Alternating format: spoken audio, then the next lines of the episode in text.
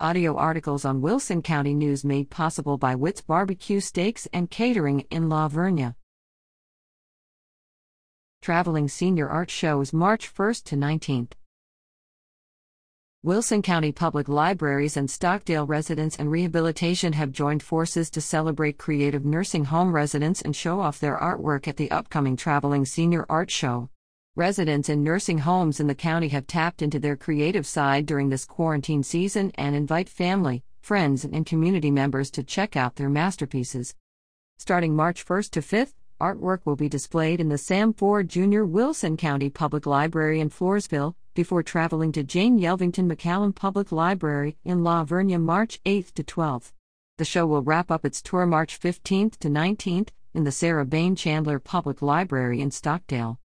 For more information, contact Bobby West at 800 3477 1390 or bobby.west at stockdalecare.com.